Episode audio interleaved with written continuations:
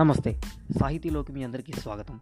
మనం ఇంతకుముందు అనుకున్నట్లుగానే వారానికి ఒక పుస్తకాన్ని అందించడంలో మొదటి మెట్టు ఎక్కబోతున్నాం ఆ మొదటి పుస్తకం ఒక మహనీయుడి జీవిత గాథ. అయితే ప్రతి వారం వచ్చే పుస్తకాలకు అలాగే అవి రిలీజ్ అయ్యే రోజుకి సంబంధం ఉంటుందో లేదో తెలియదు కానీ ఈ పుస్తకం ఏదైతే ఇప్పుడు మీరు వినబోతున్నారో ఆ వ్యక్తికి ఆ రోజుకి సంబంధం ఉంది. అది వారి జన్మదినం. వారి పుట్టినరోజున ఈ పుస్తకాన్ని విడుదల చేయడం మాకు చాలా ఆనందాన్ని ఇస్తుంది పైగా అది మొదటి పుస్తకం మరియు సంవత్సరంలో మొదటి రోజు. అదే ఉగాది. మా ఈ సాహితీ టీం తరఫున మీకు మీ కుటుంబ సభ్యులకు ఉగాది శుభాకాంక్షలు తెలుపుకుంటూ ఈ ఎపిసోడ్ని కొనసాగిద్దాం. ఇప్పుడు మీరు వినబోతున్న పుస్తకం రాష్ట్రీయ స్వయం సేవక సంఘ్ అనే సంస్థను ప్రారంభించిన డాక్టర్ కేశవరావు బలిరాం పంత్ హెడ్గేవార్.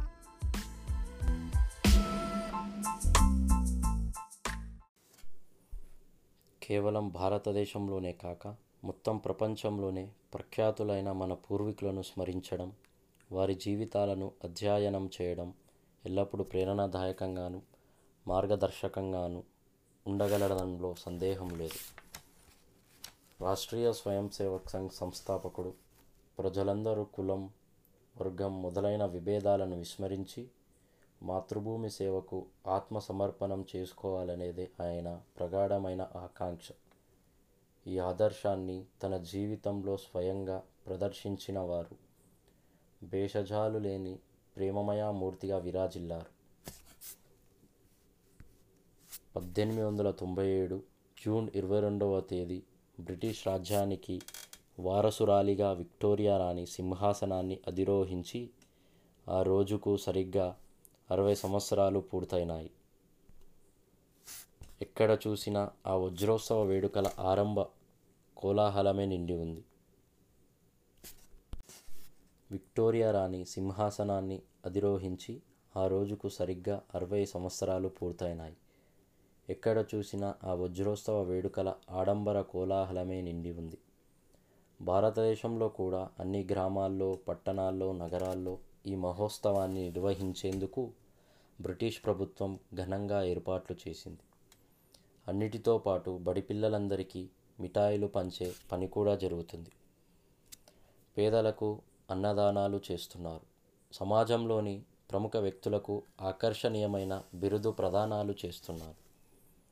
నాగపూర్ మహారాష్ట్రలోని వ్యక్తులు వేసుకున్న కొత్త బట్టలు వారిలోని ఆనందోత్సాహాలను వెల్లడి చేస్తున్నాయి.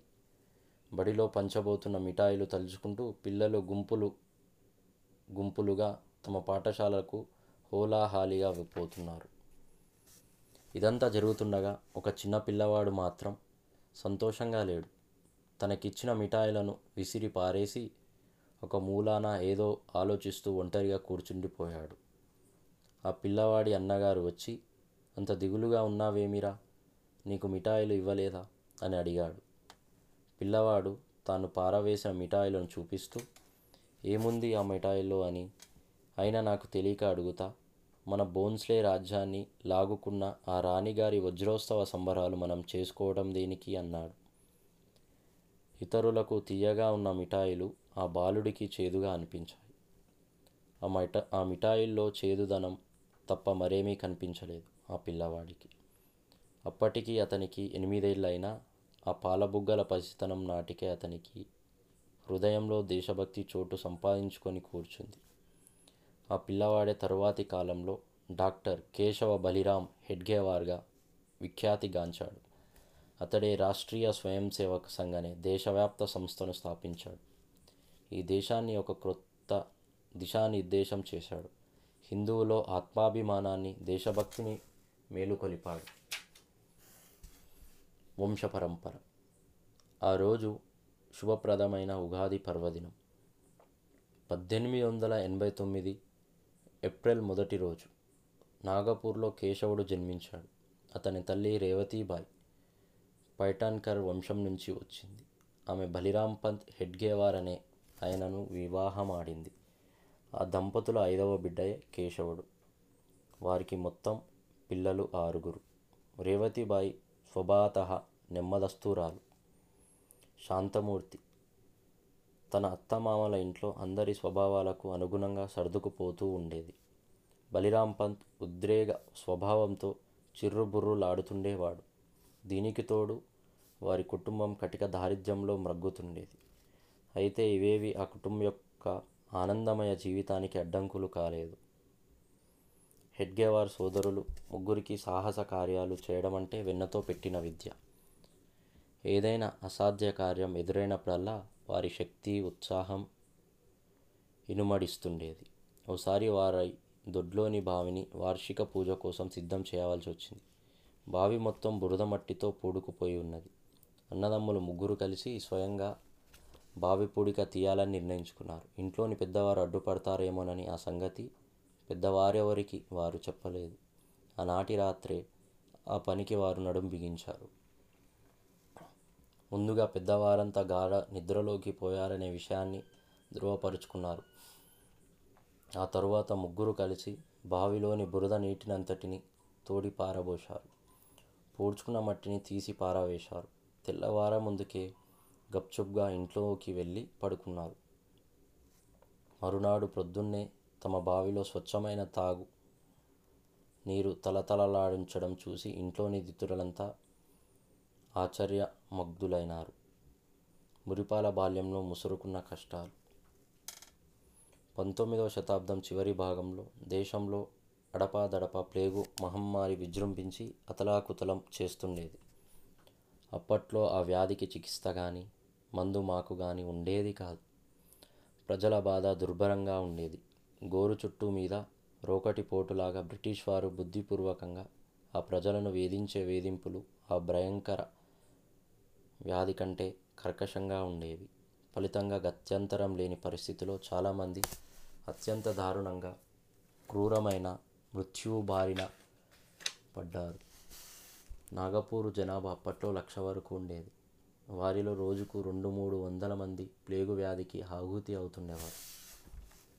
పూర్వాచర పారాయణుడైన పురోహితుడు బలిరాం పంత్ ప్రతిరోజు మృతుల దహన సంస్కారాలు జరిపిస్తుండేవాడు. ఇతరులు చాలామంది నగరంలో తమ ఇండ్లను ఖాళీ చేసి శివార్లలో గుడిసెలు వేసుకొని బ్రతకసాగారు. బలిరాం పంత్ మాత్రం దృఢంగా తన ఇంటిని అంటిపెట్టుకొని ఉన్నాడు. ఈ ప్లేగు నన్నేమి చేస్తుంది? అని ఆయన వెటకారంగా అంటుండేవారు. కానీ చనిపోయిన ఎలుకలు ఆయన ఇంట్లో ప్రత్యక్షమయ్యాయి.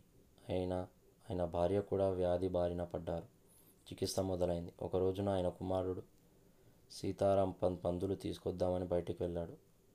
అతడు తిరిగి వచ్చేసరికి తల్లిదండ్రులిద్దరు ప్రాణాలు అనంతవాయులో కలిసిపోయినాడు. కేశవుడి వయసు అప్పటికి పదమూడేళ్ళు తల్లిదండ్రులిద్దరూ అకస్మాత్తు ఒకేసారి మరణించడంతో కేశవుని కష్టాలకు అంతు లేకుండా పోయింది. పెద్దన్న మహదేవ శాస్త్రి ఏమీ పట్టించుకోకుండా తన ఇచ్చా వచ్చినట్లు జీవించసాగాడు. కట్టలు కొట్టడం నీళ్ళు తోడడం వంటి చేయడం మొదలైన ఇంటి బాధ్యతలన్నీ కేశవుడు తన అన్న సీతారాం పంత్ మోయవలసి వచ్చింది. ఒక్కొక్కప్పుడు వారు పస్తులుండవలసి వచ్చేది. చాలాసార్లు ఒంటి మీద చిరిగిన దుస్తులతో వారు తిరుగాడవలసి వచ్చేది. ఇది చాలదన్నట్లు వారి పెద్దన్న వారిని తరచూ దూషిస్తూ కొడుతూ ఉండేవాడు. కేశవుడు ఎక్కువ కాలం తన స్నేహితుల ఇండ్లలోనే గడపసాగాడు. కానీ కేశవుడిలో ఆత్మాభిమానం నిండుగా ఉండేది. చాలాసార్లు తనకు ఆకలి వేసినా కూడా అన్నం కోసం స్నేహితుల దగ్గరకు వెళ్ళేవాడు కాదు. ఓరు ముందైనా దేనికోసమైనా చేయి చాచడం అనేది ఆయన స్వభావంలోనే లేదు. కష్టాలు వెన్నాడుతున్నా చదువు పట్ల మాత్రం అతని శ్రద్ధ చెక్కు చెదరలేదు. ఎప్పుడు తన తరగతిలో అందరికంటే ముందుండేవాడు. గంభీరంగా మితంగా మాట్లాడుతుండేవాడు. ఎవరితోనైనా ఇట్టే కలిసిపోయేవాడు. ఇతరులు కూడా అతని సాహచర్యం కోసం తహతహలాడేవారు. ఉపాధ్యాయుల కథడు ప్రీతిపాత్రుడైన విద్యార్థి. పాఠశాలకు రోజు నాలుగు మైళ్ళు పరుగెత్తడం అనేది అతనికి ఒక సాహ సమస్యగా కనిపించలేదు. శివాజీ మహారాజ్ యొక్క ధీరోదాత్త జీవితంలోని సంఘటనలు ఆయనపై చెరగని ముద్ర వేశాయి. మాతృభూమికై క్షాత్ర దీక్షతో అణిచివేత విధానాలతో కూడిన బ్రిటిష్ పాలనను తుదమట్టించేందుకు లోకమాన్య తిలక్ మహాత్మా గాంధీ మొదలైన దేశభక్తులు పోరాటం సాగించారు. అటువంటి మహానాయకుల ప్రసంగాలను వినేందుకు కేశవుడు ఉవ్వులో లోకమాన్య తిలక్ మహాత్మా గాంధీ మొదలైన దేశభక్తులు పోరాటం సాగిస్తున్నారు. అటువంటి మహానాయకుల ప్రసంగాలను వినేందుకు కేశవుడు ఆసక్తి చూపించేవాడు. తాను కూడా వారి వలనే గొప్ప వక్తగా రాణించాలని కలలు కనేవాడు. అందుకోసం కేశవుడు అతని మిత్రులు కలిసి ఒక చర్చా బృందంగా ఏర్పడ్డారు. పంతొమ్మిది వందల ఐదులో భారతదేశంలోని నాటి వైస్రాయ్ లార్డ్ కర్జన్ బెంగాల్ ప్రాంతాన్ని రెండుగా విభజించాడు. దీనితో ఆవేశం కట్టలు తెంచుకున్న వేలాది మంది యువకులు బ్రిటిష్ వారిపై తిరగబడ్డారు. విదేశీ వస్త్రాలను దహనం చేయడం కొందరు బ్రిటిష్ అధికారులు నిహాతులైనారు. దీనిని బ్రిటిష్ వారు ఎలా సహించి ఊరుకోగలరు? నిరసన ప్రదర్శకులపై లాఠీలు జులిపించారు. చాలామందిని తుపాకులతో కాల్చి పొట్టన పెట్టుకున్నారు. స్వాతంత్ర సమరవీరులను అరెస్టు చేశారు. జైల్లో కుక్కారు. స్వాతంత్ర సమరానికి వందే మాతరం పల్లవిగా మారిన సమయం అదే. లక్షలాది మంది యువకులను అదే రణ నినాదమై భారత గగన మండంలో ప్రకంపనలు సృష్టిస్తూ ప్రతిధ్వనించింది. అప్పుడు కేశవుడు నాగపూర్లోని నీల్ సిటీ హై స్కూల్లో చదువుతున్నాడు. వందే మాతరం అంటేనే చాలు. బ్రిటిష్ వారు శివాలెత్తుతుండేవారు.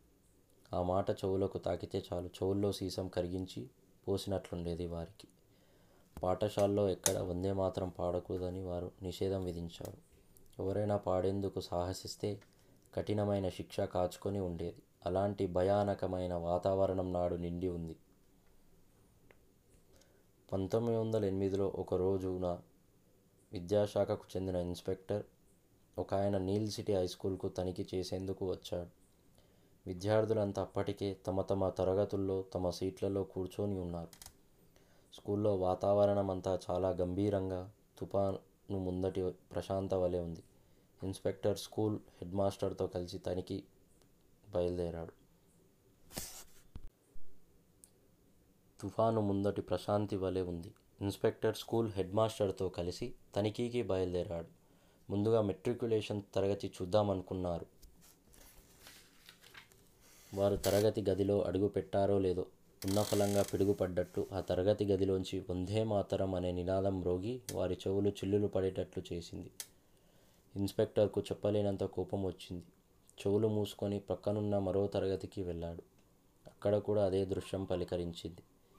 వందే మాతరం నినాదమే స్వాగతం పలికింది.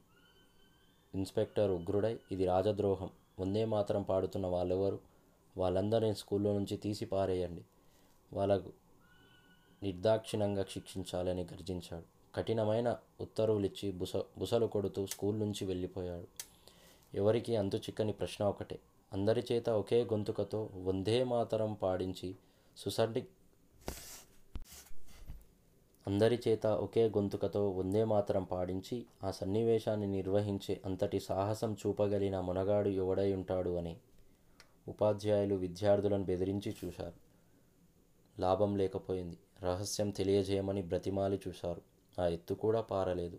ఆ పేరు ఏదో చెప్పుకుంటే అందరినీ సామూహికంగా బహిష్కరిస్తూ ఉత్తర్వులు జారీ చేస్తామని ప్రకటించారు. అయినా విద్యార్థులు చలించకుండా నిలిచారు. నాయకుడి పేరును ఎవరు బయట బయట పెట్టకపోవడంతో వందే మాత్రం పాడిన ఆ రెండు తరగతుల విద్యార్థులందరినీ స్కూల్ నుంచి ఒకేసారి తొలగించారు. అయితే వారంతా స్కూల్ నుంచి బయటకు వచ్చి ఒకే గొంతుకతో ఇంతకు ముందు కంటే గట్టిగా వందే మాతరం పాడుకుంటూ విజేతలైన వీర యోధుల్లా సంచలనం చేస్తూ సాగిపోయారు. కేశవుడు మళ్ళీ ఎన్నడూ ఆ స్కూల్లో అడుగు పెట్టలేదు. అప్పటికతడు పంతొమ్మిదేళ్ళ నూనూగు మీసాల నవయువకుడు వ్యాయామశాలలో క్రమం తప్పకుండా చేసిన సాము గారడీల ఫలితంగా చక్కని సౌష్ఠవంతో కండలు తిరిగిన శరీరంతో చామన ఛాయ కలిగి ముఖం మీద స్పోకటపు మచ్చలతో తేజోవంతమైన కన్నులు కలిగి ఉండేవాడు. నీల్ సిటీ హై స్కూల్లో తన తోటి విద్యార్థులు హృదయంలో దేశభక్తి జ్వాలను రగిలించి వందే మాత్రం పాడేటట్టు చేసినది కేశవుడే. నీల్ సిటీ హై స్కూల్ నుంచి బయటకు వచ్చిన మీదట యావత్ మాల్లోని రాష్ట్రీయ విద్యాలయంలో చేరాడు. విద్యార్థులకు జాతీయ విద్యను గరపాడానికై. నీల్ సిటీ హై స్కూల్ నుంచి బయటకు వచ్చిన మీదట యావత్మాల్లోని రాష్ట్రీయ విద్యాలయంలో చేరాడు. విద్యార్థులకు జాతీయ విద్యను చెప్పటానికై దేశ నాయకులు ఎన్నో చోట్ల ఇటువంటి విద్యాలయాలను ప్రారంభించారు. తక్కువ జీతాలతోనే సంతృప్తి పడుతూ విద్యార్థులకు ఉత్తమ విద్యను అందించేందుకు విశేషమైన ఆసక్తిని ప్రదర్శించే ఆనిముత్యం లాంటి ఉపాధ్యాయులతో విరాలి విరాజిల్లుతున్న ఆదర్శ విద్యాలయం అది. ఆ పాఠశాలలో విద్య ద్వారా జాతీయ దృక్పథాన్ని పెంపొందిస్తూ ఉండడంతో ప్రభుత్వం వారు సహజంగానే దాని పట్ల కినుకుతో ఉన్నారు. ప్రభుత్వం వారు అదే పనిగా వేధిస్తుండడంతో యావత్మాల్లోని విద్యాలయాన్ని చివరికి మూసివేశారు. అయితే కేశవుడు తొనకలేదు. చదువు కొనసాగించేందుకు పూణే వెళ్ళాడు. ఆ తర్వాత కలకత్తా రాష్ట్రీయ విద్యాపీఠం వారి ప్రవేశ పరీక్షను మహారాష్ట్రలోని అమరావతిలో రాశాడు. లెక్కకు మిక్కిలి ఇక్కట్లతో సొక్కుతున్న ఆ చిక్కు రోజుల్లో కేశవుడు మొక్కవోని తెగుతో తెగువతో ఇక్కడి దా దాకా చదివాడంటే అక్కజమే మరి. లెక్కకు మిక్కిలి ఇక్కట్లతో సృక్కుతున్న ఆ చిక్కు రోజుల్లో కేశవుడు మొక్కవోని తెగువతో ఇక్కడి దాకా చదివాడంటే అక్కజయమే మరి. దానితో అతడు అద్భుతమైన విజయం సాధించాడని చెప్పవచ్చు. కటిక దారిద్ర్యంలో మ్రగ్గుతున్న అతని కుటుంబానికి తరువాత భోజనం మళ్ళీ ఎప్పుడు దొరుకుతుందో ఊహకందేది కాదు. అయితే కేశవుడు బాధపడుతున్నది ఈ దుస్థితి గురించి కాదు. అతడిని పీడిస్తున్న సమస్యలు వేరే ఉన్నాయి. తన మాతృభూమి విదేశీయుల కంబ కబంధ హస్తాల్లో చిక్కుకొని ఉండడం అతడికి అపరితమైన తన మాతృభూమి విదేశీయుల కబంధ హస్తాల్లో చిక్కుకొని ఉండడం అతడికి అపరిమితమైన వేదన కలిగించేది. దేశాన్ని విముక్తి చేయాలనే బ్రిటిష్ వారి వ్యతిరేకంగా సాయుధ తిరుగుబాటు జరపడమే మార్గమని చాలామంది భావిస్తుండేవారు. అదే నమ్మిన కేశవుడు విప్లవకారుల శైశవ డోలిక అనదగిన బెంగాల్కు వెళ్ళాలని అక్కడ వారి సన్నిహిత సాహచర్యంతో మెలకువలు గ్రహించి అనుభవం సాధించాలని నిశ్చయించుకున్నాడు. కేశవుడి ఆకాంక్షను నెరవేరుస్తూ అతడి పై చదువుల కోసం చేయూతనిచ్చేందుకు నాగపూర్లోని డాక్టర్ బాలకృష్ణ శివరాం ముంజే వంటి పెద్దలు ముందుకు వచ్చారు. పంతొమ్మిది వందల పది మధ్యకాలంలో నాగపూర్కు ఏడు వందల మైళ్ళ దూరాల్లో ఉన్న అపరిచిత ప్రదేశమైన కలకత్తాలోని నేషనల్ మెడికల్ కాలేజీకి అతడిని పంపించారు. కలకత్తా మెడికల్ కాలేజీలో చేరడంతో కేశవుడు అప్పటి నుండి కేశవరావు అయినాడు. పట్టు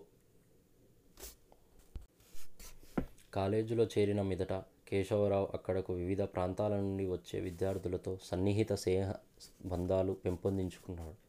తన తీరిక సమయాన్ని వారితో మైత్రిని దృఢతరం చేసుకుందుకే ఉపయోగించుకున్నాడు. అనాది కాలంలోనే అందరికి తలలో నాలుక అయినాడు. ఆయన స్నేహానికి అర్రులు చాచనివాడు లేడనే చెప్పవచ్చు. ఆయన ప్రేమాస్పదమైన ఆత్మీయ వ్యవహార శైలి యొక్క విశిష్టతే అది. నాగపూర్లో వలనే అక్కడ కూడా క్రమం తప్పకుండా అనుదినం శారీరక వ్యాయామం చేస్తున్నవాడు. కఠిన వ్యాయామానికి కఠిన వ్యాయామానికి తగ్గట్టుగానే కడుపు నిండా పాలు త్రాగేవాడు. దానితో ఆయన శరీరం చక్కని రూపాన్ని సౌష్ఠవాన్ని సంతరించుకుంది. కేశవరావులోని విశిష్ట గుణం ఏమంటే ధర్మరక్షణ కోసం ఆగ్రహించడం. ఏ రకమైన అన్యాయాన్ని కానీ అణిచివేతని కానీ జరిగితే ఆయన తక్షణమైన ప్రతిస్పందించేవాడు. కాలేజీ సెలవుల్లో ఓసారి యావత్మాల్ వెళ్ళాడు. కేశవరావు తన మిత్రులతో కలిసి సివిల్ లైన్ పాన్ ప్రాంతంలో ఒక సాయంత్రం వేళ వ్యాహాలికి వెళ్ళాడు. మార్గమధ్యలో బ్రిటిష్ డిప్యూటీ కమిషనర్ ఒక ఆయన తనను సమీపిస్తున్న వారు గమనించాడు. ఆ రోజులో బ్రిటిష్ అధికారులు గర్వంతో విర్రవీగుతుండేవారు. వారు ఎదురొస్తే స్థానికులు పక్కకు తప్పుకొని దారి ఇచ్చి వినయంతో సెల్యూట్ చేయాలని చట్ట చట్టమైతే లేదు కానీ అదొక ఆనవాయితీగా పాటించవలసి ఉండేది. ఈ విషయాన్ని కేశవరావుకు అతని మిత్రులు తెలియజేశారు. కానీ అయినా మాత్రం ఆ విషయాన్ని ఏమాత్రం లక్ష్య పెట్టక సెల్యూట్ చేయకుండా తన దారిలో ముందుకు సాగిపోయాడు. డిప్యూట్ కమిషనర్ బాగా సమీపానికి వచ్చాడు కానీ కేశవరావుకు అదేమీ పట్టలేదు. ఆ డిప్యూట్ కమిషనరే పక్కకు తొలగవలసి వచ్చింది. అయితే అహంభావం అతిశయించిన ఆ బ్రిటిష్ అధికారి అలాంటి అవమానాన్ని ఎలా దిగమింగుతాడు? ఆయన గిర్రు గిరుక్కున వెనక్కి తిరిగి ఇక్కడి మర్యాదలు నీకు ఎరుగావా? అని హూంకరించాడు. కోటు జేబులో చేతులుంచుకొని కేశవరావు అంతే పిడసరంగా బదిలిచ్చాడు. ఇక్కడి మర్యాదల కోటు జేబులో చేతులుంచుకొని కేశవరావు అంతే పెడసరంగా బదులిచ్చాడు. ఇక్కడి మర్యాదల వీటితో నాకేమిటి సంబంధం? నేను ముఖ్యమైన పట్టణమే నాగపూర్ నుంచి వచ్చినవాని ఇటువంటి వ్యవహారాలేవి నాగపూర్లో ఎరుగం. అయితే అపరిచితుడికి సెల్యూట్ చేయడం తగదు. అది గుర్తుంచుకో. ఇక చేసేది లేక కోపంతో ముసలు కొడుతూ ఆ డిప్యూటీ కమిషనర్ అక్కడి నుంచి నిష్క్రమించాడు. జాతికి కానీ జాతీయ నాయకులు కానీ ఏమాత్రం అవమానం జరిగిన కేశవరావు ఎక్కడ సహ సాహసించేవాడు కాదు.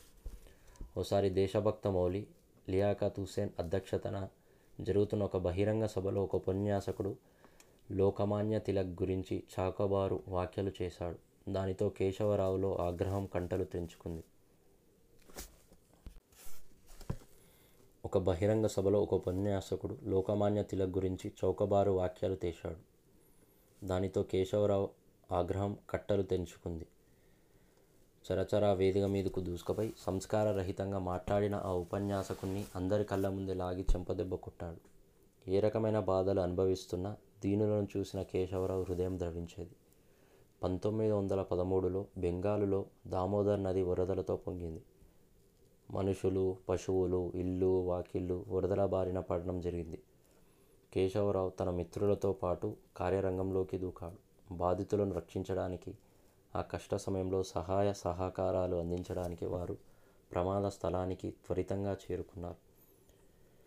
ఆకలిగొన్న వారు ఆయన అన్నం వడ్డించాడు ఆకలిగొన్న వారికి ఆయన అన్నం వడ్డించాడు. జీవితం పట్ల అన్ని ఆశలు కోల్పోయిన వారికి భుజంపై చేయి వేసి ఆత్మవిశ్వాసం కలిగించే ధైర్య వచనాలు చెప్పాడు. రేయింబవలు తీరిక లేకుండా సేవా కార్యంలో నిమగ్నునైనాడు ప్రజలను సేవించడంలో భాష ప్రాంతం కులం మొదలైనవి ఆయనకు అడ్డు రాలేదు. కలకత్తాలోని విప్లవకారులతో కేశవరావు సన్నిహిత సంబంధాలు ఉండేవి శ్యామ్ సుందర చక్రవర్తి మోతిలాల్ ఘోష్ తదితర ప్రముఖ విప్లవకారులతో అతని స్నేహం చాలా ఆత్మీయంగా ఉండేది. విప్లవకారుల ప్రధాన సంస్థ అయిన అనుశీలన సమితిలో చేరాలంటే ఎవరికి పడితే వారికి సులభంగా ప్రవేశం లభించేది కాదు. నాగపూర్ వదిలి వెళ్ళినప్పటి నుంచి కేశవరావును గూఢచారి ఏజెంట్లు ఎప్పుడు వెన్న వెన్నంటి ఉండేవారు. ఈ సంగతి కేశవరావు వెన్నంటే గూఢచారి ఏజెంట్లు ఎప్పుడు వెన్నంటి ఉండేవారు. ఈ సంగతి కేశవరావు వెంటనే పసిగట్టి ఎప్పుడు జాగ్రత్తతో ఉండేవాడు. ఓసారి కేత్కర్ అనే పోలీస్ అధికారి విద్యార్థి వేషంలో ఆయన గదికి వచ్చాడు. అతడు తక్కిన విద్యార్థులతో కపటమైన సాన్నిహిత్యం పెంపొందించుకోవడం మొదలుపెట్టాడు. కేశవరావు మాత్రం అతని అనుమానంగా గమనించసాగాడు. కేత్కర్ పోలీస్ ఏజెంట్ అని అతడి వ్యవహరించడంలో జాగ్రత్త మసులుకోమని ఆయన ఇతరులకు నప్పజెప్పేందుకు ప్రయత్నించాడు. అయితే ఎవరు ఆయనను హెచ్చరించిన నమ్మిన పాపాన పోలేదు. స్వాతంత్ర వీర సావర్కర్ తమ్ముడైన నారాయణరావు సావర్కర్ పంతొమ్మిది వందల ఇరవై జూన్లో జైలు నుంచి బయటి విడుదలైనాడు. తరువాత ఆయన చదువు కొనసాగించేందుకు కలకత్తా నేషనల్ మెడికల్ కాలేజీలో చేరాలని నిర్ణయించుకున్నాడు. ఒకరోజు కేత్కర్ బయటికి వెళ్ళాడని నిర్ధారించుకున్న మీదట కేశవరావు అతని పెట్టే తాళాన్ని తెరిచాడు. అందులో ప్రభుత్వం వారు రాసిన రహస్యలేఖ ఒకటి ఉంది. అందులో ఎన్డిఎస్ అక్కడికి వస్తున్నాడు. అతడి మీద నిఘా వేసి ఉంచు అని ఉంది. ఆ లేఖను కేశవరావు తన మిత్రులందరికీ చూపించి దానిని తిరిగి యథాస్థలంలో ఉంచాడు. వారంతా ఆశ్చర్యపడ్డారు. అప్పుడు వారు కేశవరావు యొక్క ముందు చూపును జాగరూకతను ఎంతో ప్రశంసించారు. ఎన్ని వ్యవహారాలతో సతత సతమతమవుతున్నప్పటికీ కేశవరావు తన చదువును ఏమాత్రం ఆటంకం కలగనివ్వలేదు. ఆయన ఎల్లప్పుడూ పరీక్షలో మంచి మార్కులు తెచ్చుకునేందుకు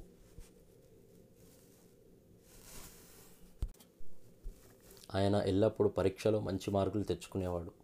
పంతొమ్మిది వందల పద్నాలుగులో ఫైనల్ పరీక్ష ఉత్తీర్ణుడై ఎల్ఎంఎస్ డిగ్రీ సంపాదించుకున్నాడు. వెను వెంటనే ఆయనకు బ్యాంకాక్లో మంచి ఉద్యోగానికి పిలుపు వచ్చింది. కానీ తన యావత్ జీవితాన్ని దేశసేవ దేశసేవకి అంకితం చేయాలని అప్పటికే నిర్ణయించుకొని ఉన్నందున ఆ ఉద్యోగాన్ని తిరస్కరించాడు. ఆయన ఇంటి ఆర్థిక పరిస్థితి మరింత చితికిపోయింది. డాక్టర్ కేశవరావు ఒక చికిత్సాలయాన్ని తెరుస్తాడని తన అన్నలను ఆదుకుంటాడని సహజంగానే ప్రజలు ఆశించారు. నిజానికి ఆ రోజుల్లో డాక్టర్లు అంటే ప్రజలకు చాలా గొప్ప మర్యాదలు చూపుతుండేవారు. వారి ఆదాయం కూడా గణనీయంగా ఉండేది. అయితే కేశవరావుకి వేవి పట్టలేదు. వివాహం చేసుకోవలసిందిగా చాలామంది ఆయనను ప్రోద్బలం చేశారు. ఆ విషయంలో ఆ వంతైనా ఆయన మొగ్గు చూపలేదు. నేను దేశం కోసం పనిచేయాలని అనుకుంటున్నాను. కనుక అవివాహ అవివాహ నేను దేశం కోసం పని చేయాలని అనుకుంటున్నాను. కనుక నేను పెళ్ళి చేసుకోవద్దని నిర్ణయించుకున్నాను. ఈ దేశ కార్యం చేస్తుండగా ఏమి జరిగినా జరగవచ్చు. ఈ సంగతి బాగా తెలిసి ఉండి ఒక బాలిక జీవితాన్ని ప్రమాదంలో పడివేయడం మంచిది కాదు అని ఆయన తన పినతండ్రికి ఆబాజీ హెడ్గేవార్కి వ్రాశాడు. నాగపూర్కు తిరిగి రాగానే హెడ్గేవార్ వివిధ రాజకీయ సామాజిక కార్యకలాపాలలో పాల్గొనేవాడు. హెడ్గేవార్ మిత్రులతో చర్చించేవాడు. హెడ్గేవార్ మిత్రులలో బావూజీ కారే ఒకడు. పంతొమ్మిది వందల ఎనిమిది నుంచి సెంట్రల్ ప్రావిసెన్స్ మధ్య భారతంలోని విప్లవ కార్యకలాపాల్లో అతడు గాఢంగా నిమగ్నుడై ఉన్నాడు. హెడ్గేవార్ హృదయపూర్తిగా అతనితో చేతులు కలిపాడు. ఇందుకుగాను నాగపూర్లోని చాలామంది ప్రముఖ వ్యక్తులను కేశవరావు కలుసుకున్నాడు. ఆయన ఎక్కడికి వెళ్ళినా దేశంపైన మోపబడిన బానిసత్వాన్ని నిరసిస్తూ ప్రసంగాలు చేశాడు. చిత్తశుద్ధితో నిండిన ఆయన పలుకులు విన్నపాలు ప్రజల హృదయాలను స్మరించేవి. సానుభూతి పరులైన వ్యక్తుల నుండి ఆయన రహస్యంగా కొంత డబ్బు కూడా సేకరించి దానితో పిస్టళ్ళు బుల్లెట్లు గన్ పౌడర్ కొని యువ విప్లవకారుల కోసం పంపుతుండేవాడు. నాగపూర్కు దగ్గరలోని మటి అనే పట్టణం ఉంది. అక్కడి సైనిక శిబిరం ఒకటి ఏర్పాటవుతుంది. అక్కడ ఉండే వ్యక్తులలో కేశవరావు సంబంధాలు పెంపొందించుకున్నాడు. ఒకరోజు కొందరు విప్లవకారులు సైనిక వేషాలు ధరించి రైల్వే స్టేషన్కు వెళ్ళారు సైనికుల కోసం ఉద్దేశించి మందుగుండు సామాగ్రి పెట్టెను పట్టపగలేవారు రైల్వే వ్యాగన్లో నుంచి దింపుకొని వాటితో మాయమైనారు. తరువాత ఎప్పుడైనా విచారణ జరిపితే బయటపడకుండా ఉండేందుకు గాను కేశవరావు ఆ సైనిక దుస్తులన్నిటి దహనం చేయించాడు. అయితే విప్లవకారులందరినీ సమూలంగా తుదమట్టించేందుకు ప్రభుత్వం దేశవ్యాప్తంగా వారి స్థావరాలను వారి కేంద్ర కార్యస్థలాలను వెతకడం ప్రారంభించింది. దీనివల్ల విప్లవ కార్యకర్తలో బాగా నిరుత్సాహం ప్రబలింది.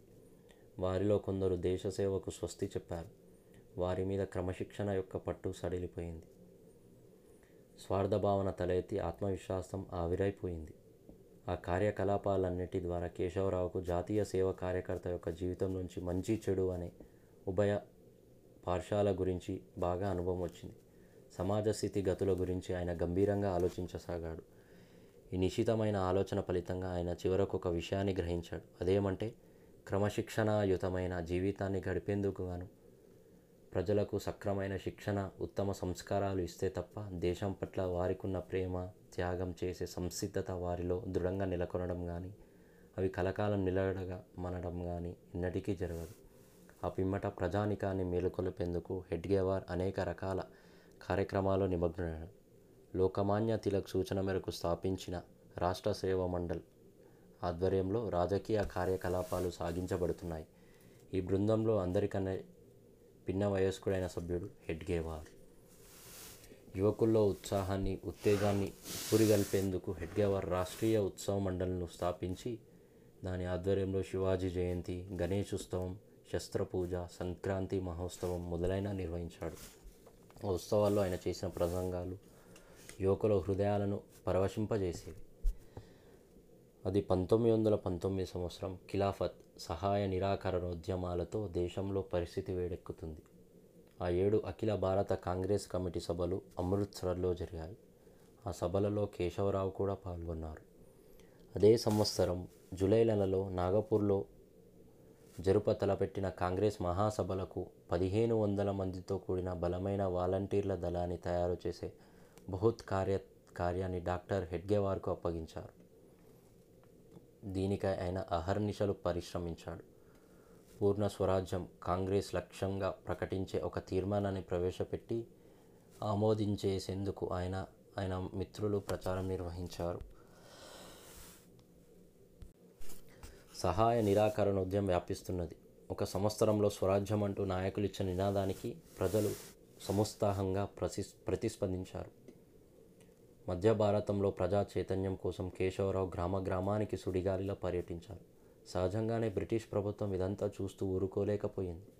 అందుకే డాక్టర్ హెడ్గేవార్ బహిరంగ సభల్లో పాల్గొనరాదని ఉపన్యసించరాదని అంతేగాక ఐదుగురి కంటే ఎక్కువ మంది ఉన్న ఏ బృందంతోనూ ఆయన కనీసం సంభాషించడం కూడా చేయరాదని వారు నిషేధాలు విధించారు.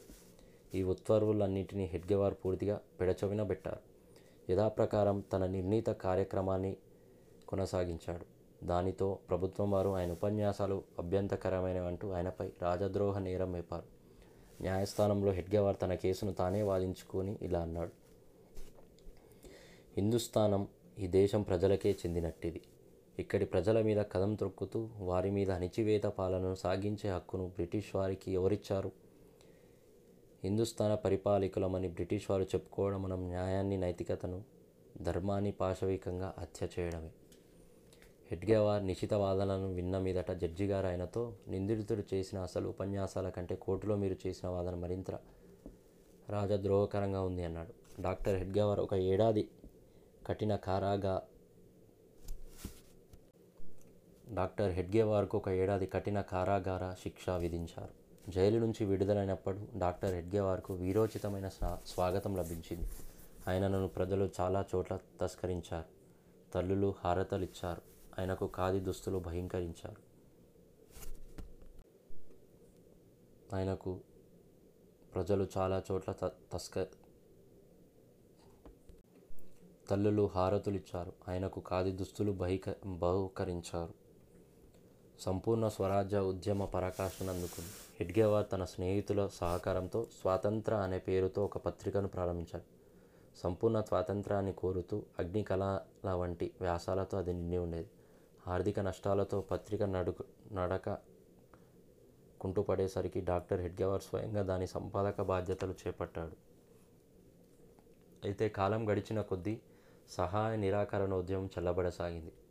సమాజంలో క్రమశిక్షణ రాహిత్యం స్వార్థ పర్వతం అనే దుష్ట స్వరాలు పడగలెత్తాయి. బ్రిటిష్ వారు కుట్ర పన్ని హిందువులకు ముస్లింలకు మధ్య చిచ్చుపెట్టి విద్వేషాలు పురిగొల్పారు. ఇదంతా గమనించ గమనించిన మీదట డాక్టర్ హెడ్గేవార్ ఒక అంతిమ నిర్ణయానికి వచ్చాడు బ్రిటిష్ దాస్య బంధాన్ని తెంచాలంటే మనం ప్రధానంగా హిందువుల మీదనే నమ్మకం ఉంచాలి. దేశభక్తిని క్రమశిక్షణను సాహసశీలాన్ని మెల్కొలపాలి. అప్పుడే ముస్లింలు తమ వేర్పాటు ధోరణులను ప్రక్కకబెట్టి జాతీయోద్యమంలో హిందువుతో పాటు భుజం భుజం కలిపి నడుస్తారు. రాష్ట్రీయ స్వయం సేవక సంఘ్. అసంఖ్యాక రాష్ట్రీయ స్వయం సేవక సంఘ్. అసంఖ్యాకమైన వ్యక్తులతో తన సంబంధాలను పటిష్టం చేసుకుని డాక్టర్ హెడ్గేవార్ వారితో వ్యక్తిగతంగా సమన్వయాన్ని పెంపొందించుకున్నాడు. పంతొమ్మిది వందల ఇరవై ఐదులో శుభప్రదమైన విజయదశమి పర్వదినాన ఆయన రాష్ట్రీయ స్వయం సేవక్ సంఘ్ను సం సంస్థాపించాడు. ఒక చిన్న విత్తనమే మహావటవృక్షంగా విస్తరిస్తుంది. చిన్న చిన్న జలబిందువులు కలిసి అపార పారావరంగా పరిణమిస్తాయి. ఒక హృదయం ఇతర హృదయాలతో మేళవం చెందడం ద్వారా అనాది కాలంలోనే సంఘశక్తి ప్రవ ఒక హృదయం ఇతర హృదయాలతో మేళవనం చెందడం ద్వారా అనాది కాలంలోనే సంఘశక్తి ప్రవర్ధమైనది. ధనిక పేద తారతమ్యం కానీ తమ కులాల గురించి స్పృహ కానీ లేకుండా ప్రజలు సంఘశాఖలకు రావడం మొదలుపెట్టారు. వారందరితో హెడ్గేవార్ వ్యక్తిగతంగా స్నేహ సంస్ సంపర్కాన్ని కొనసాగించాడు. రాత్రింబవలు సంఘం గురించి ఆలోచనలతోనే సంఘం పనిలోనే ఆయన పూర్తిగా నిమగ్నుడైనాడు. నిజానికి ఆయన ఇంట్లోని పేదరికం పరిష్కారం లేకుండా అలాగే ఉండిపోయింది. పురోహితలో పురోహిత వృత్తిలో ఉన్న అన్నగారిని చాలీ చాలని సంపాదనతో కుటుంబాన్ని నెట్టుకురావడం ఎలా? డాక్టర్ హెడ్గేవార్ సన్నిహితులైన ఆత్మీయులైన మిత్రులు చాలామంది ఉన్నారు. వారంతా ఆయన గురించి ఆయన ఇంటి గురించి ఆందోళన చెందుతుండేవారు. ఇంటికి ఎవరు వచ్చినా ఏదో ఒక విధిగా అతిథి మర్యాదలు చేయకుండా ఆయన పంపేవాడు కాదు. ఎందుకు? ఖర్చు తప్పేది కాదు. ఆదాయం చూస్తే అంతంత మాత్రంగానే ఉండేది. ఇంటిని నిర్వహించేందుకు ప్రతి నెల కొంత డబ్బు సేకరించాలని డాక్టర్ హెడ్గవర్ మిత్రులు నిర్ణయించారు కానీ కేశవరావు వినయంతో దృఢంగా ఆ ప్రతిపాదనను తిరస్కరిస్తూ నా కోసం ఖర్చు చేసే నిమిత్తం సమాజంలో ఎవరి నుండి డబ్బు వసూలు చేయరాదు అని చెప్పాడు. ఆ విషయం అంతటితో ముగిసింది. క్రమంగా ఆయన సహచరులంతా కేశవరావు హెడ్గేవార్ను ప్రేమగా డాక్టర్జీ అని పిలవడం మొదలుపెట్టారు. ఆయన ఎక్కడికి వెళ్ళినా తన చుట్టూ నవ్వులతో ఉత్సాహంతో చైతన్యభరితమైన వాతావరణాన్ని నెల నెలకొల్పేవాడు. ఆయన కార్యపద్ధతిలో ఏదో ప్రదర్శించాలనే తపన కానీ ఆర్భాటం కానీ ఉండేది కాదు. దేశం గురించి దాని దుస్థితి గురించి దేశం పట్ల మనం నిర్వహించవలసిన విద్యుత్ ధర్మం గురించి వివరించడానికే ఒక గ్రామానికో పట్టణానికో చేరేందుకు ఆయన మైళ్ళ కొద్దీ దూరం నడుస్తుండేవారు. ధనికుల చిన్నపాకల్లో ఉండే నిరక్షరాస్యులైన పేదవారిని కూడా ఆయన కలుస్తుండేవారు. మూ డాక్టర్జీ ఇతరుల్లో క్రమశిక్షణను అలవర్చ ప్రయత్నించడం మాత్రమే కాదు ఆయన స్వయంగా రూపుదాల్చిన క్రమశిక్షణగా ఉండేవారు. ఓసారి అడేగావ్ అనే గ్రామంలో ఒక మిత్రుని ఇంట్లో ఉపనయన వేడుకలో పాల్గొనేందుకు ఆయన వెళ్ళారు. ఉత్సాహ ఉత్సాహం పూర్తి కాగానే ఉత్సవం పూర్తి ఉత్సవం పూర్తి కాగానే తాను తక్షణమే నాగపూర్కు తిరిగి వెళ్తున్నానని డాక్టర్జీ తెలియజేశాడు. కానీ ఆనందప్రదమైన ఆయన ఆయన సాంగత్యాన్ని వదులుకోలేని ఆయన మిత్రులు కనీసం మరో మూడు నాలుగు రోజులు తమ పూట ఉండవలసిందిగా ఒత్తిడి చేశారు. మరునాడు ఆదివారం ఉదయమే నాగపూర్లో సంఘ సాప్తాహిక పరేడ్ జరగవలసి రోజు కావడంతో ఎట్టి పరిస్థితుల్లోనే దానికి హాజరు కావాలనుకున్నాడు డాక్టర్జీ. ఆలస్యమైనప్పటికీ నాటి రాత్రే ఆయన తన మిత్రులతో ఆడేగావ్ నుంచి బయలుదేరారు. మారు మారుమూల పల్లె అయినందున ఆడేగావ్ నుంచి ఆ వేళ కాని వేళలో బస్సులు లేవు. ఆడేగావ్ నాగపూర్ల మధ్య దూరం ముప్పై రెండు మైళ్ళు అయినా ఏమాత్రం అధైర్యపడకుండా హెడ్గేవార్ ముళ్ళతో నిండిన ఆ బురద బాట వెంటనే ప్రయాణం ప్రారంభించాడు. నీరవ నీలిద్రో ఇరవై మైళ్ళు నడిచి నాగపూర్కు వెళ్ళే ప్రధాన రహదారికి చేరాడు. నాగపూర్ మరో పది మైళ్ళ పైనే ఉంది. ఎలాగైనా నాగపూర్ చేరవలసిందేనన్న పట్టుదలతో ఉన్నందున ఆయన సోమరితనానికి తావు ఇవ్వదలుచుకోలేదు. ఇలాగైతేనేమి మరికొంతసేపటికి దారి మధ్యలో చెడిపోయి ఆలస్యంగా నాగపూర్ వెళ్తున్న బస్సు ఒకటి వచ్చింది. వారంతా ఆ బస్సు ఎక్కి మరుసటి ఉదయానికల్లా నాగపూర్ చేరుకున్నారు. అలా ఆయన సాప్తాహిక పరేడ్లో పాల్గొనగలిగారు. ఆయన పరేడ్కు హాజరు కాలేకపోవచ్చని స్వయంసేవకులు భావించారు. వారందరికీ అదొక ఆశ్చర్యకరమైన మధురానుభూతి అయింది. అలా డాక్టర్జీ క్రమశిక్షణ పట్టుదలకు సంబంధించి వారందరి ముందే తానే ఉదాహరణ నిలిచి చూపించారు. నాగపూర్లో దాని చుట్టుపక్కల జిల్లాలను సంఘ అభివృద్ధి చెందుతూ ఉంది. అనాది కాలంలోనే ఇతర ప్రాంతాలకు సైతం విస్తరించడం మొదలుపెట్టింది. డాక్టర్జీ చాలా ప్రదేశాలు పర్యటించి సంఘ కార్యం చేపట్టేందుకే యువకులు ప్రే యువకులకు ప్రేరణించేవారు కాశీ పంజాబ్ కర్ణాటక వంటి సుదూర ప్రాంతాలకు ఆయన స్వయంగా వెళ్ళి అక్కడ సంఘ బీజాలను నాటారు. ఉన్నత విద్యను అభ్యసింపను కోరిన స్వయం సేవకులతో ఆయన ఇతర ప్రాంతాలకు వెళ్ళి అక్కడ మీ చదువులు సాగించండి. చదువుతూనే సంఘ శాఖలను కూడా ప్రారంభించడానికి సలహా ఇస్తున్నవాడు. ఎటువంటి బలవంతం లేని సహజమైన అలాంటి పద్ధతిలో సంఘకార్యం విస్తరింపజేసేందుకు ఆయన చేసిన యోజన మంచి ఫలితాలను ఇచ్చింది. స్వయం సేవకులు ఉన్నత విద్య కోసం కాశీ లక్నో మొదలైన పట్టణాలకు వెళ్ళారు. వారక్కడ శాఖలు కూడా ప్రారంభించారు. ఆ విధంగా సంఘకార్యం ఇంతింతై వటుడింతై అన్నట్లుగా పెరగసాగింది. పంతొమ్మిది వందల ముప్పై ఏప్రిల్లో బ్రిటిష్ ప్రభుత్వానికి వ్యతిరేకంగా మహాత్మా గాంధీ సత్యాగ్రహానికి పిలుపునిచ్చారు. దేశంలో మూల మూలాల్లో అది ప్రతిధ్వనించేది. గాంధీజీ ప్రతిపాదించిన సత్యాగ్రహంలో పాల్గొనడానికి డాక్టర్జీ నిర్ణయించుకున్నాడు. తాను జైల్లో ఉండే సమయాన్ని సద్వినియోగం చేసుకొని ఇతర ప్రాంతాల నుండి జైలుకు వచ్చే యువకులతో స్నేహ సంబంధాలు పెంపొందించుకోవాలని తద్ తద్వారా సంఘ ఆదర్శం దేశంలోని విభిన్న ప్రాంతాలకు విస్తరింపజేయగలుగుతానని కూడా ఆయన భావించారు. ప్రఖ్యాత అటవీ సత్యాగ్రహంలో ఆయన ఇతరులతో పాటు పాల్గొన్నారు. వెంటనే ప్రభుత్వం వారందరినీ అరెస్టు చేసింది. డాక్టర్జీకి తొమ్మిది నెలలు ఖైదు శిక్ష విధించి అకోలా జైలుకు తరలించారు. పంతొమ్మిది వందల ముప్పై నాలుగులో జరిగిన సంఘటన ఇది. వారదాలో దాదాపు పదిహేను వందల మంది స్వయం సేవకులతో సంఘ శిబిరం ఒకటి నిర్వహించబడింది. శిబిర స్థలానికి ఎదురుగానే సేవాగ్రామ ఆశ్రమం ఉంది. అక్కడ గాంధీజీ విశ్రాంతి కోసం బస చేయడానికి వచ్చారు. ప్రతిరోజు ఉదయం సాయం వేళలో స్వయం సేవకులు మైదానం నిర్వహిస్తున్న వివిధ కార్యక్రమాలను ఆయన గమనిస్తున్నాడు. సంఘ శిబిరం ఎలా జరుగుతుందో లోపలికి వెళ్ళి వ్యక్తిగతంగా ఒకసారి పరిశీలించి వద్దామనే కుతూహలం ఆయనలో కలిగింది. జిల్లా సంఘచాలకులైన అప్పాజీ జోషికి ఆ విషయం తెలిసింది. ఆయన వెళ్ళి గాంధీజీని శిబిరానికి ఆహ్వానించారు. ముందు అనుకున్న విధంగా మరునాటి ఉదయం సరిగ్గా ఆరు గంటలకు మహాత్మా గాంధీజీ శిబిరానికి వచ్చారు. స్వయం సేవకులు పరిపూర్ణమైన క్రమశిక్షణతో వరుసలుగా నిలబడి ఉన్నారు. భగవద్ధ్వజం ఎగురవేయబడింది.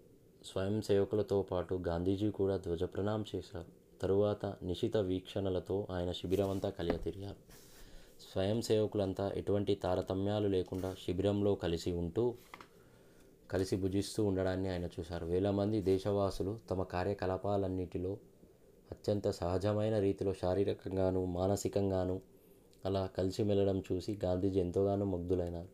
ఆయన ఆయనకు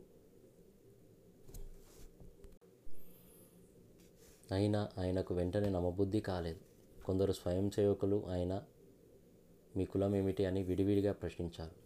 వారంతా నేను హిందువునే అని చెప్పారు. వారిలో బ్రహ్మణులు మరాఠలు దర్జీవారు మంగలివారు మొదలైన అనేక కులాల వారు ఉన్నారు కానీ కులాల కట్టడాలను ఉచ్చనీచి భావాలు మచ్చుకైనా అక్కడ కనిపించలేదు. ఈ విషయం తెలిసి గాంధీజీ చాలా సంతోషించారు. డాక్టర్జీతో జరిగిన సమావేశం సందర్భంగా ఆయన డాక్టర్ సాహెబ్ మీరు నిజంగానే ఒక అద్భుతమైన సంస్థను నిర్మించారు. నేను స్వయంగా చేద్దామనుకుంటున్న పనిని నిశ్శబ్దంగా మీరే చేస్తున్నారు అన్నారు. ఆ తర్వాత చాలా సంవత్సరాలకు పంతొమ్మిది వందల నలభై ఏడులో ఢిల్లీలో గాంధీజీ సంఘ కార్యకర్తలను ఉద్దేశించి ప్రసంగిస్తూ వార్దా శిబిరంలో తన అనుభవాలను నెమరవేసుకుంటూ మీరు సూటిగా సాగిపోయే స్వభావం కల వ్యక్తులు. మీలో అస్పృశ్యత గురించి లవలేశ మాత్రపు స్పృహ అయినా ఉండదు. త్యాగ సేవ భావాల నుండి స్ఫూర్తి పొందిన ఆర్ఎస్ఎస్ వంటి సంస్థ చక్కగా విస్తరించి విజయం సాధించి తీరుతుందని అన్నారు మన దేశంలోని ప్రముఖ వ్యక్తులందరూ సంఘ కార్యం యొక్క అవశ్యతను గ్రహించేటట్లు చేసి సాధ్యమైనంత వరకు దీనిలో నిమగ్నమయ్యేటట్టు వారిని ఒప్పించజేయాలని డాక్టర్జీ అభిలాషించారు. పంతొమ్మిది వందల ఇరవై ఎనిమిది చివరిలో ఆయన కలకత్తాలో సుభాష్ చంద్రబోస్ను కలిశారు. డాక్టర్జీ తన ఆలోచనలను వ్యక్తం చేసి డాక్టర్జీ అభిలాషించారు. పంతొమ్మిది వందల ఇరవై ఎనిమిదిలో ఆయన కలకత్తాలో సుభాష్ చంద్రబోస్ను కలుసుకున్నారు. డాక్టర్జీ తన ఆలోచనలను వ్యక్తం చేసిన తీరు దేశం ఎదుర్కొంటున్న సమస్యల పట్ల ఆయనకున్న లోతైన అవగాహన సుభాష్ చంద్రబోస్ యొక్క నిశితమైన మనసు మీద ప్రభావం చూపకుండా ఉండలేకపోయింది. మన దేశపు మహోన్నత దేశభక్తులో పండిత్ మదనమోహన్ మాలవ్య ఒకరు. ఓసారి డాక్టర్జీ ఆయన మొహతేవాడలో శాఖకి ఆహ్వానించారు. ఆ పాడుబడ్డ భవంతిలో శిథిలమైన గోడల మధ్య జరుగుతున్న శాఖను చూసిన మాలవ్య సంఘం యొక్క ఆర్థిక ఆర్థిక పరిస్థితి ఏమంతా బాగాలేదని ఆకలింపు చేసుకున్నారు. ఏ జాతీయత లేదా సామాజిక కార్యానికైనా నిధులు సేకరించి పెట్టడంలో ఆయన సిద్ధహస్తుడుగా పేరుగాంచినవాడు. ఆయన డాక్టర్జీతో డాక్టర్ సాహెబ్ నన్ను యాచక చక్రవర్తి అంటుంటారు. మీరు గనుక తల ఊపితే నేను సంతోషంగా సంఘం కోసం కూడా కొంత నిధి సేకరణ చేస్తానన్నాడు. అప్పుడు డాక్టర్జీ పండిట్జీ సంఘానికి డబ్బు అక్కర్లేదు. మీ ఆశీస్సులే మాకు అంతటిక అంతటికంతే విలువైనది. డాక్టర్జీ ఇచ్చిన ఈ సమాధానం ఆలయంను చకితుణ్ణి చేసింది. నా అనుభవం ఏమిటంటే అన్ని సంస్థలు కూడా వ్యక్తుల మీద కంటే నిధుల మీద ఎక్కువ శ్రద్ధ చూపుతున్నాయి. మీ వైఖరి మాత్రం పూర్తి విరుద్ధంగా ఉంది. మీ హృదయానికి అగ్రతాంబూలం ఇస్తున్నారు. నేను ఎక్కడికి వెళ్ళినా మీ యొక్క గొప్పతనాన్ని ఎలుగెత్తి చాటుతానన్నారు ఆయన సంఘం ఎంతగా వ్యాపించి చెందిందో దాని పట్ల వ్యతిరేకత కూడా అంతా వ్యాపించింది. ప్రభుత్వ ఉద్యోగులు సంఘ కార్యక్రమాల్లో పాల్గొనదంటూ సెంట్రల్ ప్రావినెన్స్ మధ్య భారత ప్రభుత్వం నిషేధాజ్ఞలు జారీ చేసింది. స్థానిక స్వపరిపాలక సంస్థలు కూడా తమ ఉద్యోగులు ఆర్ఎస్ఎస్ కార్యకలాపాల్లో పాలు పాలు పంచుకోకుండా ఆదేశాలు ఇవ్వాలని పంతొమ్మిది ముప్పై మూడులో ప్రభుత్వం సలహా ఇచ్చింది. అలాంటి కఠిన పరిస్థితుల నడుమ డాక్టర్జీ సంఘ విధానాన్ని అందరి ముందు ఉంచి వివరించసాగారు. సంఘం రాజకీయాలకు దూరంగా ఉంది. మా సంస్థ ఎవరికి వ్యతిరేకమైన కాదు. ఎవరి పట్ల ద్వేషమైనది లేకుండా హిందూ సమాజాన్ని శక్తివంతమైనగాను సమర్థవంతమైనగాను. చేసేందుకు సంఘం కృషి చేస్తుంది. సర్వశక్తిమంతుడైన భగవంతుని పేరు మీద మేము ఈ కార్యంలో నిమగ్నమై ఉన్నాం. డాక్టర్జీ తీసుకున్న వైఖరిని సమర్థిస్తూ పూణేకి చెందిన కేసరి నాగపూర్కు చెందిన మరికొన్ని పత్రికలు నిశితమైన వ్యాస పరంపరలు స్పందించాయి. ప్రభుత్వం వారి కక్ష సాధింపు వైఖరిని వ్యతిరేకిస్తూ సమాజంలో వివిధ పార్టీలకు వర్గాలకు చెందిన వ్యక్తులు నిరసన వ్యక్తం చేశారు. చాలా చోట్ల బహిరంగ సభలు కూడా జరిగాయి. సదరు నోటిఫికేషన్ గురించి నాగపూర్ అసెంబ్లీ కౌన్సిల్లో వేడిగా చర్చలు జరిగాయి. ముస్లిం పార్షీ కైసవ వర్గాలకు చెందిన సభ్యులు కూడా ఈ సమస్యపై ప్రభుత్వాన్ని గట్టిగా నిలదీశారు. చివరికి దీనిని ఓటింగ్కు పెట్టారు. ప్రభుత్వం వారి నిర్ణయాన్ని తీర్మానం అధిక సంఖ్యాకుల ఆమోదాన్ని పొందింది. ఫలితంగా ప్రభుత్వం వాదన వీగిపోయి సంఘం పట్ల అమానుష వ్యతిరేకతలో పసిలేదని వెల్లడి అయిపోయింది. ప్రజలు తమ ప్రజలలో తనకు ఎంత పలుకుబడి ఉన్నప్పుడు డాక్టర్జీ తన ఒక గొప్ప వ్యక్తిగానే దర్పాన్ని ప్రదర్శించలేదు. నిజానికి ఆయన ప్రచారం పట్ల విముఖుడిగా ఉండేవాడు. డాక్టర్జీ జీవితం సాదాగాను నిడారంభరంగాను ఉండేది. కాళ్ళకు స్థానికంగా కుట్టించిన చెప్పులు ఒంటిపైన సాధారణమైన ధోతి చొక్కా కాలరున్న కోటు నెత్తి మీద ఉండే టోపీ ఇంతే ఆయన వేషాధారణ. డాక్టర్జీ నాగపూర్లో ఉండే చాలామంది పరిచయస్తులు ఆయన ఇంటికి వస్తున్నవారు. అందరికీ గౌరవ మర్యాదలతో స్వాగతం పలికి వారి యోగక్షేమాలు అడిగి తెలుసుకోవడం ఆయన అలవాటు. సందర్శకులు మరేడ మరొక్కడైనా ఉండేందుకు వారి యోగక్షేమాలు అడిగి తెలుసుకోవడం ఆయన అలవాటు. సందర్శకులు మరెక్కడైనా ఉండేందుకు ఏర్పాట్లు చేసుకొని ఉండకపోతే తన ఇంట్లోనే ఉండవలసిందిగా తమ సాదా రొట్టెను తమతో పాటు పంచుకొని తినవలసిందే వారికి నచ్చజెప్పేవారు. ఇంట్లోని ఆహారం అందరికీ చాలకుంటే నా భోజనం చేయండి అని చెబుతుండేవారు. తాను పస్తులుండవలసి వచ్చిన ఆ విషయం గురించి ఎన్నడూ పట్టించుకునేవారు కాదు. తన ముఖంలో కానీ తన వ్యవహార శైలిలో కానీ కటిక పేదరికపు ఛాయలు కనిపించే నిచ్చేవారు కాదు. ఆగ్రహ ఆగ్రహం అనేది కుట్ ఆగ్రహం అనేది ఎడ్గేవార్ కుటుంబీకులకు ఒక వంశ లక్ష్యంగా ఉండేది. తండ్రి బలిరాం పంత్ ఆవేశానికి అందరూ గడగడలాడుతుండేవారు. పెద్దన్న మహాదేవ శాస్త్రి కూడా నిప్పులు కక్కుతుండేవాడు. తొనినాలలో డాక్టర్జీ సైత్రం ఉగ్రతలో అంతకు తక్కువ వారు కాదు. కానీ సంఘకార్యం ప్రారంభించడం మీదట ఆయన స్వభావంలో సంపూర్ణమైన మార్పు వచ్చింది. మృదు స్వభావి అయినారు. నాటి నుంచి ఆయన ఇతరులతో అత్యంత మృదు మధురమైన శైలిలో సంభాషిస్తుండేవారు. సంఘ కార్యానికి అవసరమైన విధంగా తన స్వభావంలో పరిపూర్ణమైన మార్పులు తెచ్చారు. పంతొమ్మిది వందల ముప్పై తొమ్మిది నాటికి దేశంలోని అత్యధిక ప్రాంతాల్లో సంఘ శాఖలు ప్రారంభింపబడ్డాయి ఆ సేతు హిమాచలం సంఘ కార్యం విస్తరింపజేసేందుకు డాక్టర్జీ అహర్నిశలు కఠోరంగా పరిశ్రమించారు. ఎండ వానలను కానీ చలు గాలులను కానీ వరదలను కానీ ఏమాత్రం లెక్క చేయకుండా ఆయన ప్రయాణం సాగించారు. ప్రజలని లెక్క చేయకుండా ఆయన ప్రయాణం సాగించారు. ప్రజల నిందాసుత్తులను సమానంగా స్వీకరించారు. అవహేళనను ఆకలి మంటలను సమత్వ బుద్ధితో ఎదుర్కొన్నారు. అన్ని ఒడిదొడుకుల్లోనూ నిర్భరంగా నిలిచారు. పదిహేను సంవత్సరాల అత్యల్ప సమయంలో సంఘ కార్యాన్ని విజయవంతంగా స్తు సుస్థిరమైన పునాదిగా నిర్మించారు.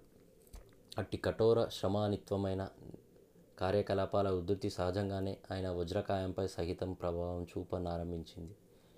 ఆయన ఆరోగ్యం క్షీణించసాగింది.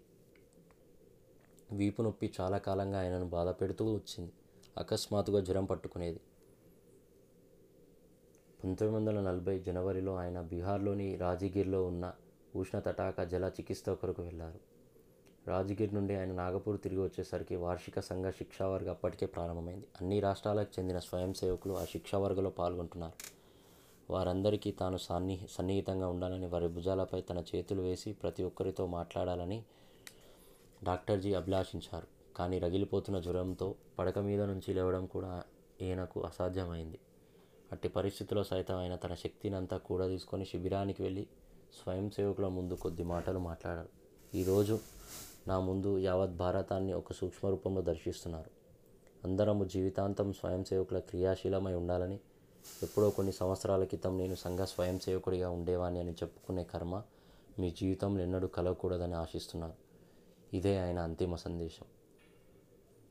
రోజులు గడిచిన కొద్దీ ఆయన వ్యాధి విష విషమించసాగింది. తాను ఎంతో కాలం జీవించనన్న విషయాన్ని ఆయన గ్రహించారు.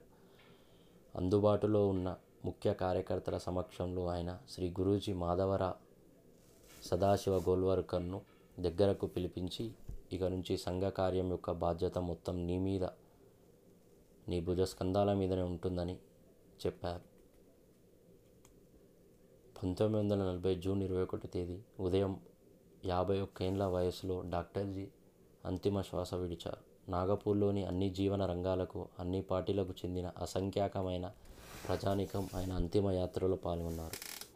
రేషంబాగ్లో ఆయన అంత్య సంస్కారం జరిగింది.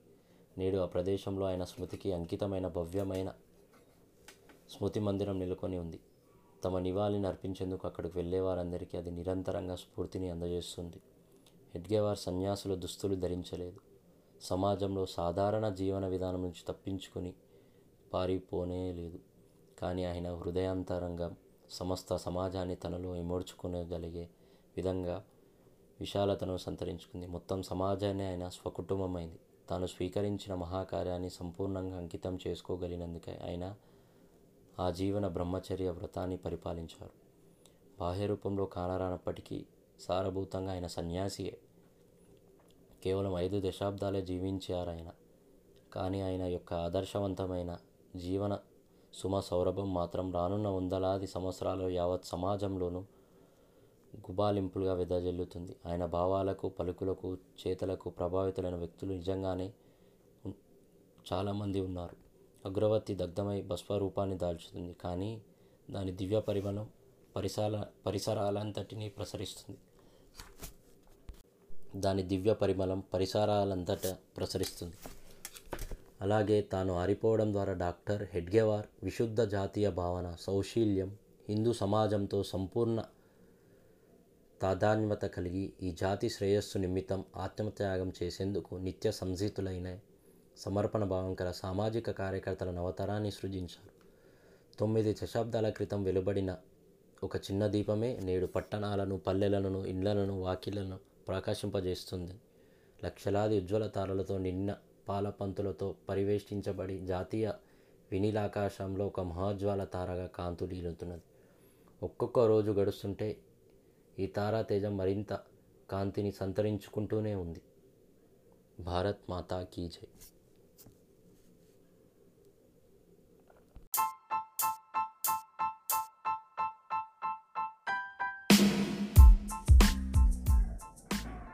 ఇది డాక్టర్ కేశవరావు బలిరామ్ పంత్ హెడ్గేవార్ గారి జీవిత చరిత్రలో కొన్ని ముఖ్య ఘట్టాలు.